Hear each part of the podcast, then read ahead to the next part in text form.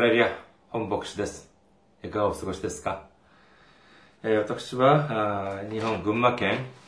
の中央、えー日本の群馬県の中央渋川市にあります、伊香保中央教会に使えております。えーホームページ、日本語のホームページは下の方です。えー、japan.ikahochurch.com です。えー教会、ホームページの方にいらっしゃる、いらっしゃいますと、教会に関する情報、そして、日曜法礼拝のメッセージをお聞きになることができます。そして、えー教会のホームページです。いかほチャーチアットマーク gmail.com です。いかほチャーチアットマーク gmail.com です。そして、選挙支援としてご奉仕してくださる方のためにお知らせいたします。群馬銀行です。群馬銀行、支店番号が190、口座番号が1992256の名義、本村ピルの名義でなっています。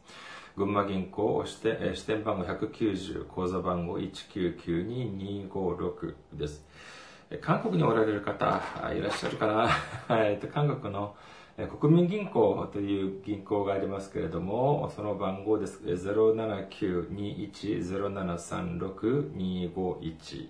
079-21-0736-251です。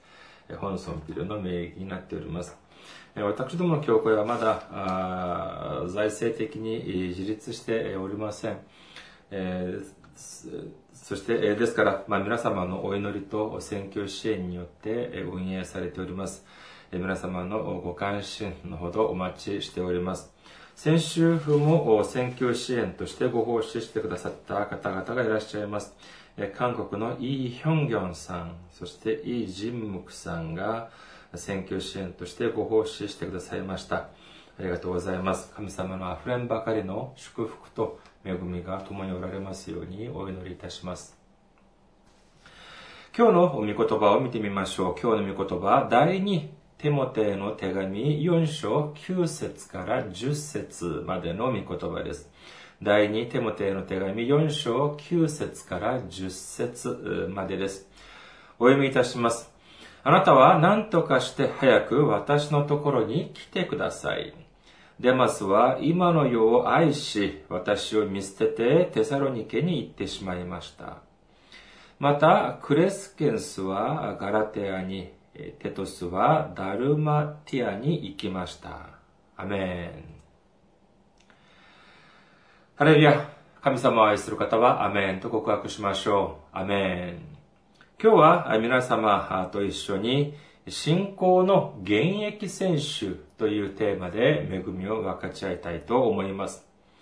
私たちが聖書を読むときに、特に新約の中のそのパウロの書簡を見ますと、最後の部分にですね、挨拶という、ま、まあ、部分があります。でですから、まあ、誰々のため、誰々に、まあ、よろしく伝えてくださいという挨拶です。まあ、ことづてのような挨拶と言えるでしょう。私が直接その人によろしく挨拶を伝えることができないから、あ誰々の人にあのよろしくお伝えくださいというようなことが書かれています。まあ、一見、このような部分は重要ではないように見受けられるかもしれませんが、この挨拶の中にもとてもたくさんの恵みが隠されている、えー、おります。えー、今日はこのパウロは若い、えー、その若い、共に仕事をしていた、共に神様の仕事をしていた、えこの同業者ある若い、えー、ティモテに2番目の手紙を書いています。神学者たちによりますと、このパウロはローマ帝国の暴君として、えー有名なネロによって、まあ、処刑されるわけでありますが、その時期が大体、まあ、西暦67年から68年頃だというふうに推定しているようです。第二テモテの手紙一章八節を見ます。第二テモテの手紙、第二テモテの手紙一章八節ですからあなたは私たちの主を証しすることや、私が主の囚人であることを恥じてはいけません。むしろ神の力によって福音のために私と苦しみを共にしてください。と書かれています。これによりますと、主の、私が、私が主の囚人であることを恥じてはいけない。つまり、この当時のパウロは、まあ、牢屋にかか、まあ、閉じ込められていたということであります。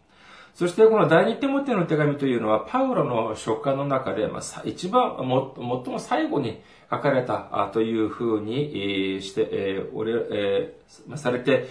いますので、まあ、見方によっては、このパウロのまあ遺言というふうにも見受けられると思われます。この第二手モテの手紙、4章から8節、4章6節から8節を見てみましょう。第二手モテの手紙4章6節から8節私はすでに注ぎの捧げ物となっています。私が世を去る時が来ました。私は勇敢に戦い抜き走るべき道のりを走り終え、信仰を守り通しました。あとは義の栄冠が私のために用意されているだけです。その日には正しい裁き主である主がそれを私に授けてくださいます。私だけでなく、主の現れをしたい求めている人には誰でも授けてくださるのです。この6節を見てみますと、捧げの、注ぎの捧げ物となっているというふうに書かれていますが、これは神様に捧げ、自分を、が捧げられる時期が迫ってきているということです。つまり、この第一手モテの手紙というのは、体が衰弱した、この肉体が衰弱したパウロが暗い牢屋に捕まっているとき、閉じ込められているときに、その時に、まあ、処刑される日を、まあ、待っている、まあ、そういう時期のに書かれた書簡だということです。今日の御言葉の中で4章10節を見てみましょう。4章10節デマスは今の世を愛し、私を見捨ててテサロニケに行ってしまいました。また、クレスケンスはガラテアに、テトスはダルマティアに行きました。と書かれています。このテトスというの人は、まあ、パウロと共に、まあ、仕事をしていた。神様の福音を述べ伝える仕事をしていた。ということです。これはまあ、彼は有名な人でしょう。え、ど、ど、どれくらい有名かというとですね、パウロは彼をとても愛して、パウロの書簡の中に、ティトに送る手紙、ティト、テトスへの手紙が聖書に含まれている。ここでもね、この第二テモテの手紙の次にテトスへの手紙が含まれているくらい、まあ、このパウロはテトスという人をまあ愛した、大事にしたということでしょう。そして、え、ダルマティア、彼はダルマティアに行ったというふうに書かれています。で次にここに、えー、まあ、クレスケンスという人物の名前が出てきますが、実はこのクレスケンスという名前は、新約聖書の中で唯一、ここにしか登場しない名前であります。この第二手モテの手紙4章10節にだけ登場する人物であり、ですから、彼が一体どのような人物であり、なぜガラテアに行ったのかにつきましては、これは知る由がありません。まあ、だからといって、糸口がないわけではありません。えー、グレスケンスがガラテアに行き、そしてテトスがダルマテアに行ったということに関して、えー、パウロは、当のパウロはこれについて何の咎めも書いていません。ですから、このクレスケンスという人物とテトスは、それぞれ、まあ、パウロの指示によって行ったのではないかというふうに推測することができます。まあ、これを確実に、まあ、その、もっと確信を持てるようにしてくれるのがどうしてかというと、その、初めに出てくるデマスに関する記述です。このデマスに関する記述と、そして、後に出てくるクレスケンスとテトスに関する記述とは、というは、絶妙にこの対照的に書かれているということを見ることができます。今日はこのデこのデマスという人物に関しまして注目をしてみましょう。パウロによりますと、このデマスはテサロニケに行ったというふうに書かれていますが、ただ言ったのではなく、自分を見捨てて、私を見捨てて、えー、そして、えー年をとって、そして閉じ込められている自分を見捨てて、テサロニケに行ってしまったというふうに、かなり強い口調で咎めています。で、その強調された部分っていうのはそれだけではありません。デマスがさあ、年をとって衰弱した、衰弱し、牢獄に捕まっている、囚われの身になっているパウロを見捨てて、テサロニケに行った理由は何かというと、今の世を愛したというふうにパウロは言っているんです。デマスに関しては、聖書のここ以外にも他の箇所でもう2箇所出てきています。一つはコロサイ人への手紙であり、もう一つはピレモンへの手紙です。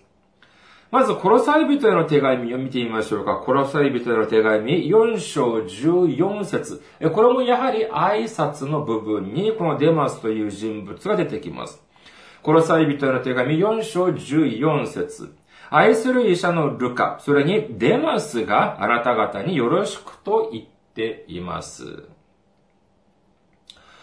そしてビレ、ピレモンへの手紙。これはピレモンへの手紙は一章しかありません。ピレモンへの手紙一章24節を見てみましょう。私の同労者たち、マルコ、アリスタルコ、デマス、ルカがよろしくと言っています。と書かれています。このようにこのデマスという人物は一般の信徒ではなく、やはりパウロと一緒に働いた同労者、同業者、一緒に働いた人だということを知ることができます。それだけではなく、まあ、その彼が、パウロが、その最後に、その、まあ、この、第二、その、ピレモン、ピレ、えっ、と、コロサイ人の手紙とピレモンの手紙、この2箇所にも、1箇所だけではなく2箇所も、このよろしく伝えてくださいというような記述が書かれているということなんです。まあ、これは当然、まあ、パウロが、まあ、ある程度、徴用した、ある程度認めた、そのような人物であるということは、もちろん私たちが考えることはできますが、それだけではありません。いくらパウロが、このデ、このデマス、という人物を認めたといえども、読み手の方、この手紙の受け取り人、この手紙の読み手が、このデマスについて知らない人物であれば、パウロはあえて書かなかったはずです。しかし、パウロはこの二度にもわたって書いたというのは、パウロのみならず、この手紙の受け取り人たちさえも、あ、デマスという人物という名前を聞いただけで、もうみんな知っているような、そのような有名な人物、知られているような人物だったということは、十分にこれもやはり推測できるということなんであります。このように、パウロの寵愛を受けながら、あと、それ、そして、神様の仕事をするという人たちにとって、名の知れ渡っているくらい、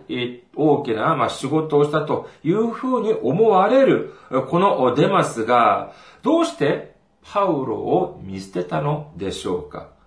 どのようなことがあったから、パウロは彼が今の世を愛し、愛したというふうに言ったでしょうか？この部分に関しましてもやはり私たちは知ることはできません。しかし、デマスが今の世を愛して自分を見捨てて去ってしまったというふうに明らかにパウロは心に書いています。私たちは今日まず今の世を愛するということに関してちょっと調べてみようと思います。世を愛する。皆様、この世を愛するというふうなことを聞くと、どのように思われますか？まあ、具体的には聖書のどこを思い浮かべられますか？世を愛する。私の場合はヨハネの福音書3章16節の御言葉でした。ヨハネの福音書3章14節から16節まで見てみましょうか。ヨハネの福音書3章14節から16節までです。モーセが荒野で蛇をあげたように人の子もあげられなければなりません。それは信じる者が皆人の子にあって永遠の命を持つためです。神は実にその一人子をお与えになったほどに世を愛された。それは御子を信じる者が一人として滅びることなく永遠の命を持つためである。神様はこの世をどれほど愛されたんでしょうか？そうです。モーセが荒野であげた、この蛇、エビをあげたように、このイエス様も十字架によってあげられなければならない。それによって、え私たち、私たちの罪をすべて解決してくださる。そのためにイエス様をくださるくらい、神様はこの世を愛されたということなんです。だ、だ、では、神様が、神様はじゃあこの世を愛したというふうにされているということは、じゃあ、世を愛するということはいいことなのではないでしょうか。これと神様が世を愛されたということと、このデマスが今の世を愛したというのは、じゃあどういう違いがあるのかということについて考えてみたいと思います。まず、はじめに神様がこの世を愛されたというのは、これは造物主、創造主としての創造主、世界を作られた方として、神様自身が、この主が作られたこの世を作、作られ、そしてその被造物、特にその神様の形に似せて創造されたこの人間、私たち人間たちを愛されたということなんです。ですから、私たちの罪を解決するために、えー、ご自身の一人子であるイエス様を惜しまず私たちにくださったということなんです。しかし、私たちが、当の私たちがこの世を愛するということはどういう意味かというと、単純に神様が作られた、この世界を愛するというの意味ではなく、この世の快楽、この世の吸収、この世の悪いこと、悪い悪臭たちに、え染まってしまうと、そういう姿を言っているのであります。ヤコブの手紙4章4節を見てみましょうか。ヤコブの手紙4章4節節操のない者たち、世を愛することは神に敵対することだとわからないのですか世の友となりたい者と思う者は誰でも自分を神の敵としているのです。と書かれています。この節操のない者たち、また会員という言葉でも書かれている場合もありますが、この会員とか節操とかというのは、単にこれはまあその性的な問題とか、また浮気とか、そういう問題だけではなく、これは、新旧約、新約性、新約とか旧約全体を見てみると、この会員、または節操がないというのは、基本的に神様に背き、偶像崇拝をしているものを指しております。偶像崇拝というものはどういうことでしょうか？これはまさしく神様を頼らず、世間的な、その世間的な方法に頼るということを指します。神様に頼らず、世間的な悪臭、世間的な悪いこの習慣、世間的なこの方法に頼るということを指しているんです。この世の中の人たち、この世の中の人たちにとっての偶像というのは何でしょうか？代表的な偶像はまさしくお金です。もちろんお金というのが悪いものではありません。富というのが悪いものだというふうに一概に言うことはできません。逆に、この富というのは、神様の祝福であります。信玄10章22節を見てみましょう。信玄10章22節人を富ませるのは主の祝福。人の苦労は何もま、増し加えないというふうに書かれています。もちろん全ての富というのが祝福だとは言い切れません。悪魔、サタンも時には人間を裕福にさせることもできます。しかし、私たちは忘れてはいけません。そういうふうに悪魔サタンがするというのは、じゃあその悪魔サタンが私たちを愛するからとでしょうか私たちが、その、うまくいくように私たちを祝福をするから私たちが止まれるようになるんでしょうかいいえ、悪魔サタンは1億分の1、1000億分の1も私たちの、その祝福とか、私たちの喜びというのを望んでは、望んではいません。悪魔サタンが望むというのは、ただ一つ私たちの堕落だけなんです。人間を苦しめてしまいます。人間を絶望の底に陥れてしまいます。人間を神様から遠ざけるように仕向けるのです。ただ、悪魔サタンというのは、ただそれだけが目的だと言えるでしょう。ですから、私たちがそれにコロッと騙されて、悪魔サタンがくれる、その、その富や、そのお金とかを握ってしまうという風になるとどうなるのか。私たちの人生から平穏がなくなってしまいます。人間関係がこじれてしまいます。争いが生まれます。起きても寝ても不安になります。人生がめちゃくちゃになります。もう悩みでもういっぱいになってしまうんです。しかし、神様がくださる富には、ここには何の人間の苦労も、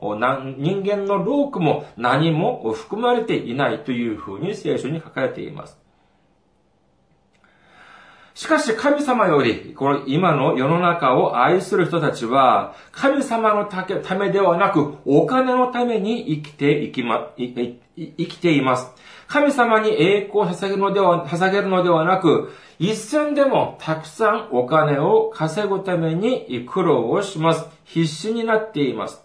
神様がいなくてもお金さえあれば何でもできるというふうに信じる。これがまさしく世の中に、この世にを生きる偶像崇拝者たちの姿なのであります。お金を崇拝する人たちは神様を頼ることはありません。イエス様はマタイの福音書でこのようにおっしゃっています。マタイの福音書6章24節誰も二人の主人に使えに使えることはできません。一方を憎んで他方を愛することになるか、一方を重んじて他方を軽んじることになります。あなた方は神と富とに使えることはできません。皆さん、神、神様と富というのは、これは同等でしょうか？いや、これは当然比較になれ、なること、比較になり得ない対象なんです。どうして神様と、えー、たかが富というのを比べることができるでしょうか？しかし、ここでイエス様はあえて神様と富を比較しておられます。どうしてかというと、それは、この世の中の人たちが神様と富というのを同等に考える、このような勘違いをとてもたくさん思っているからなんです。このことはですね、イエス様はこのことをおっしゃった2000年前の世の中と21世紀を生きる今もやはり全く同じです。教会の中だってそうです。え普通何もない時はアーメンとかハレルヤとか言いますけれども、このお金の問題になってくると、もう本当にそれこそ、え無気になって、えー、本当に、えいつそんなハメンとかハレルヤとか言って、言って、言って、言っていたんだろうか、なんていうことも忘れるくらいに世俗的になったりする時もあります。このようなことを聞いたことがあります。今、全世界を見てみると当然、まあ、21世紀になっていますけれども、食料、今も食料問題でたくさん人々が苦しんでおります。しかし、ある人がこんなことをあるを言っているのを聞いたことがあります。天地が創造された以降、この世が創造された以降、この世界には食料不足の問題はただ、食料不足はただ一度も起こったことがないというんです。これはどういうことかというと、世界全世界的に見たら、いつも食べ物、食料というのは十分にあるということなんです。じゃあ何が問題なのかというと、これがうまく分配されないからということなんです。具体的に言うと、自分が持っているものを隣人に分け与えることをしないから、このような問題が起こるということなんです。またこのようなお話も聞いたことがあります。今、今の世の中でアメリカで、アメリカで1日、1日捨てられる食料の量だけでも見ても、その量でアフリカなどでは1年間暮らせると言うんです。ですから、世界的に見ると、もう食料というものはもうすでにあり余っている。しかし、これが分配されないから食料問題というのが起こるということなんです。この食料問題を抱えているのは、ま、その、アフリカや、または、えー、発展途上国に行かなくても、その日本や韓国にもとてもたくさん、この問題を抱えている人がいるということを私たちは忘れてはいけません。まあもちろん自分が怠けたせいで、まあそういうふうになった。まあこれはまあしょうがないとしましても、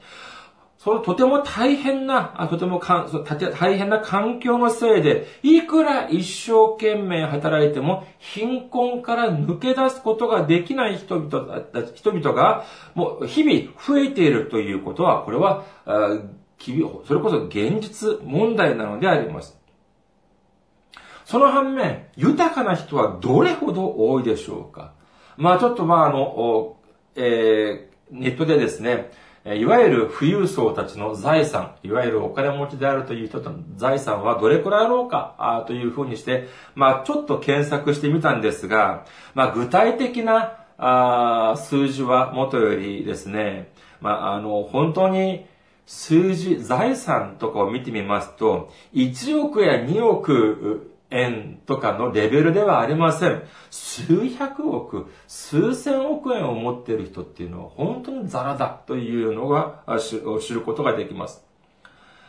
まあこれは本当にまあベタな考えではありますが、本当に陳腐な考えではありますが、このようなですね、そのような人たちが、そのような富裕層の人たちがですね、少し財布を開けて、そしてこのような問題を抱えている食料や貧困の問題を抱えている人たちのために、そのお金を、まあ、分け与えることができれば、このような社会問題も、すぐに解決できるのにというふうに、ま、思ってしまいます。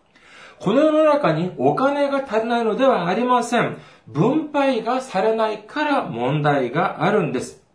政治とか見てるとそのように思われます。まあ本当に世界、世界中のまあその見てみますとですね、韓国もまあ元より、その世界中のまあ政治家とかを見てみますと、この権力、自分が持っている時の権力というのを、まあ終わった後、任期が終わった後、かなり不幸になるという人たちも見受けられます。これはどうしてかというと、そのような制度の問題というよりは、自分がそのような権力を持っているときに、もっと他の人たちのためになることをしていれば、その任期が終わった後、その座から、その、その任期が終わった後、その職から解かれた後、まあ、もっと少しは幸せになるのではないかというふうに思われて残念になりません。しかそのようなことをせずに、自分がそのような権力を握っているときに、自分たちのためだけに、働く、その権力を行使したり、使ったりしてしまったために、持ちになって、自分やその家族、親族たちが不幸になるのではないかというふうに思って、えー、そういうふうにまあ思ってもみました。私たちは神様に対する愛だけではなく、隣人に対する愛というのも、これも必ず持っていなければなりません。これこそがまさしく神様の心だからなのであります。これこそがまさしく神様の方法なのだからであります。神様に対する愛と、そして隣人に対する、隣人に対する愛をも兼ね備える私たちであらんことをお祈りいたします。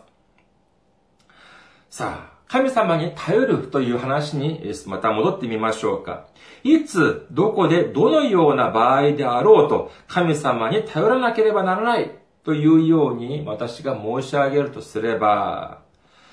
ある方はですね、このようなことを思われるかもしれません。いや、じゃあ、どんな問題が起こった時にでも神様に頼ることをしなければならない。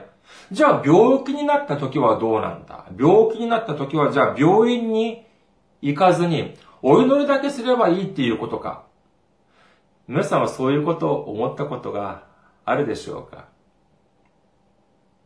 これは冗談ではなくてですね、本当にこのようなことを真面目な顔で言っている人がいます。もしそれが本当ならば、いくら病院、病気になっても信仰があるものは病院に行ってはならない。なんていうふうに思っている人がいるの？ならば、それが本当ならば、神様を信じる人は医者になってはいけません。それだけではありません。薬剤師や看護、看護師だってやはりしかりです。それだけででしょうか？じゃあ、まあ、建築士とかどうでしょうか？家を自分で建てるのではなく、家が建ててくれ、建ってくれるようにお祈りすればいいんじゃないでしょうか？もうちょっと考えてみましょうか。なんでご飯を食べるんでしょうかお腹が空いているんだ。お腹が空いているじゃあご飯を食べずに、食べずに、食べなくてもお腹いっぱいになるようにお祈りすればいいじゃないか。というふうに考えることもできるんです。じゃあ、お腹いっぱいになるようにお祈りをするのではなく、ご飯を食べる人は信仰が少ないんでしょうか信仰がない人なんでしょうかそんなはずはありません。こういうふうに考えてみると、パウロは、じゃあ、パウロ、彼は本当に信仰がない人です。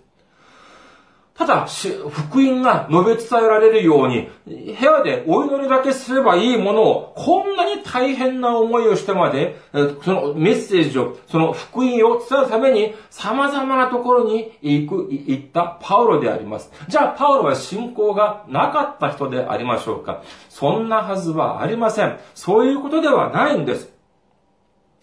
神様は私たちにですね、それこそ山奥に行って、ただお祈りだけをするように、それ、そういう、お祈りだけをすること、すること、そういうことを望んではおられます。おられません。これはまるで神様がくださったタレントをですね、その地面の中に埋めてしまうようなものと、全くこれは違いがないということなんです。神様がくださった知恵によって、神様がくださった方法によって、そして私たちが、その、しなければならない仕事を、えー、しなければ、やっていくこと、こなしていくこと、これが大事だということなんです。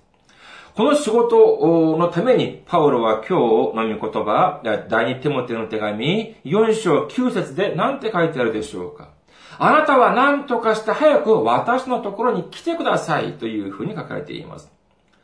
これはテモテに、ま第一にはテモテに対する言葉でしょう。もう私がこの世の中に留まっている時間というのはあまりもう長くない。だから私のこの仕事をあなたに引き継ぐから早く私のとこに来てくださいというふうに頼んでいるんです。前に私が韓国にいる時にですね、え、まあ、あの、その他の人たちが話しているのを、まあ、ちょっと聞いたことがあります。その人たちはこんなことを言っていました。いやー、イエス様を信じるのって大変だな。もうイエス様を信じるのことってもう本当に大変だよ。というふうなことをおっしゃったのをちょっと小耳に挟んだことがありますが、皆さんどうですか？イエス様を信じることって簡単ですか？それとも大変ですか？考えようによってはイエス様を信じることってとても大変なことだというふうに思われます。私だってそんなふうに思うこと、多々あります。いや、本当にもイエス様を信じるのって大変だなっていうふうに思われますが、ある時にですね、このようなことが頭に思い浮かびました。皆さん野球とかお好きですか？まあ、必ずしも野球でなくてもいいです。まあ、運動選手、スポーツ選手とか見てみますと、そのまあ、テレビとか、まあ、直接でなくてもテレビとかを見てみますと、そのスポーツ選手とかがですね、訓練しているところに、キャンプとかにですね、カメラが、えー、まあ、取材とかに行ったこと、行った、姿、行った時のことを、まあ、ご覧になった方々もいらっしゃるんではないかと思いますけども、その、それを見てみますとですね、もう選手たちが、もう本当に大変な思いでも汗をもうかきながら、一生懸命トレーニングをしています。野球だったら、まあ、ボールを投げたりですね、そして走り込みをしたり、まあ、重いものを、まあ、持ったりして、本当に一生懸命トレーニングをしています。大変でしょう。特にもう、もう今年の夏なんてもう、本当に、えー、暑かった、あ思いがまだありますけれども、その暑さの中でも休まず一生懸命トレーニングをしています。しかしですね、ちょっと目を、視線を他のところに見てみますとですね、あちらの方でも、まあ、間違いなく選手なのに、日陰でですね、あまりトレーニングをしていません。ただ、日陰でまあブラブラしています。皆さんはどちらの方が羨ましいですか？一見、本当にもその、あの、炎天下でですね、本当に一生懸命あの、大変な思いをしながらトレーニングをしている人よりは、たちは、選手たちはまあかわいそうで、あちらの方で、日陰の方で、まあ、ブラブラしている選手の方が羨ましいというふうに思われがちですが、実は、日陰で、日陰にいてトレーニングをしていない選手は、今度、戦力外通告を受けた選手だったということなんです。戦力、戦力外通告というのはどういうものでしょうか？これは、まあ簡単に言ったらこれです。あなたはもう、来シーズンの、今シーズンの戦力、チームの力にはならない。じゃあ何かというともう簡単に言えば首なんです。一、あなたはもう一軍に留まっていることはできないから、二軍に行くか、または、出て行きなさい、引退しなさい、なんていうふうに迫られているということなんです。まあ日本では1軍、野球の場合は1軍、2軍があります。アメリカの場合はメジャーとマイナーっていうふうにあります。同じチームでも1軍と2軍の待遇はもう運命の差だと言われます。1軍の場合はそれこそ自分のヘルメット、ユニフォーム、バット、なんていうのも、もうちゃんと分けられているということなんですが、まあ聞くところによると2軍の場合はですね、ユニフォームとかバットとかも自分のものがないっていうふうに、そういう話を聞いたことあります。まあユニフォームぐらいはあるのかな。でも本当にもう待遇ももう全く違うし、そしてに、もちろん報酬もそれくらい大きな差があるでしょう。野球選手、特にまあ、プロ野球の選手を見てみると、どのような人生を送ってきたでしょうか。それこそ、幼い頃からもう一生を、そのずっとその時まで、もうずっと野球を何十年もやって、やりながら、何百回、何千回もの試合をこなしてきたはずです。それこそプロ野球とぐらいになりますともう、その国で一番野球が上手い人たちのが集まっている集団だと言えるでしょう。もうそれくらいの選手、それくらいの実力になると、訓練必要ないんじゃないかっていうふうに思われませんか？そういうふうに思われるかもしれませんが、いや、そうではない、そうなんです。素晴らしい選手でも、このトレーニングというのを欠かすことができない。もしこれをサボると、すぐ実力が下がってしまう、落ちてしまう、そうであります。現役として活躍するためには、いくらベテランの選手であったとしても、たゆまず努力をするということが必要なんです。これがまさしくプロの世界だということなんです。チーム監督としてもやはり同じです。大変な訓練をさせる、大変なトレーニングをさせるということは、その選手に期待を持っているからこそであります。次の試合では活躍して、活躍してほしい。こういう望みがあるからこそ、大変なトレーニング、きついトレーニングも課しているということなんです。期待もしない選手にはトレーニングなんてさせません。ただ、戦力外通告。あなたはもう私たちのチームには役に立たないから、もう出て行きなさい。というふうにして引退をさせるだけだということなんです。私たちの信仰の世界もやはり同じです。私もクリスチャンになって何十年だと思ってるの？っていうふうに考えることがあるかもしれません。もう何十年も教会とか信仰を持っていたら、もう試練とかもういいんじゃない？というふうに思われるかもしれませんが、しかし、何十年経ってもやはりトラブルとか問題とか、こういうことが本当に絶え間なく迫ってきています。問題とかもなくなることがありません。もしこのように思われるのでありましたら、自分の考え、私たちの考えを少し変えてみたらどうでしょうか？イエス様が私をまだ引退させないために、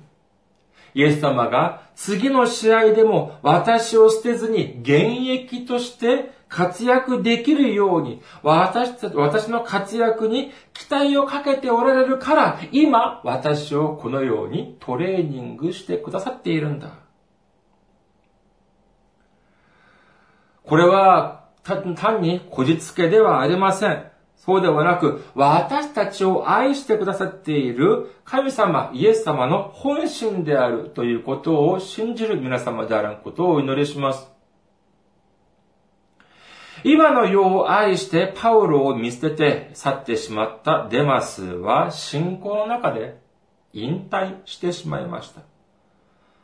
まあもちろん、有名なスポーツ選手などを見ると、素晴らしい成績を残して引退をするというのは、とても名誉なことである場合もあり、多いですが、信仰の中においての引退というのは、これは霊的な死を意味します。信仰の中において名誉であることは、ただ一つ、神様、イエス様がお呼びになるその日まで、主のがくださるその仕事をこなし、そして信仰の中で現役のその信仰を持って、そして走っていく人生ほかならないということなんです。私たちの信仰は引退選手の信仰であってはなりません。現役選手の信仰を持つ必要があるんです。私たちがいつ、どこにいても、錆びつかない現役選手の信仰を持って、世の中を頼るのではなく、それこそ神様を頼って、神様がくださる、その使命を担いながら、イエス様と共に走り、そして最後には、義の栄冠を得ることができる皆様であらんことをお祈りします。ありがとうございます。また来週お会いしましょう。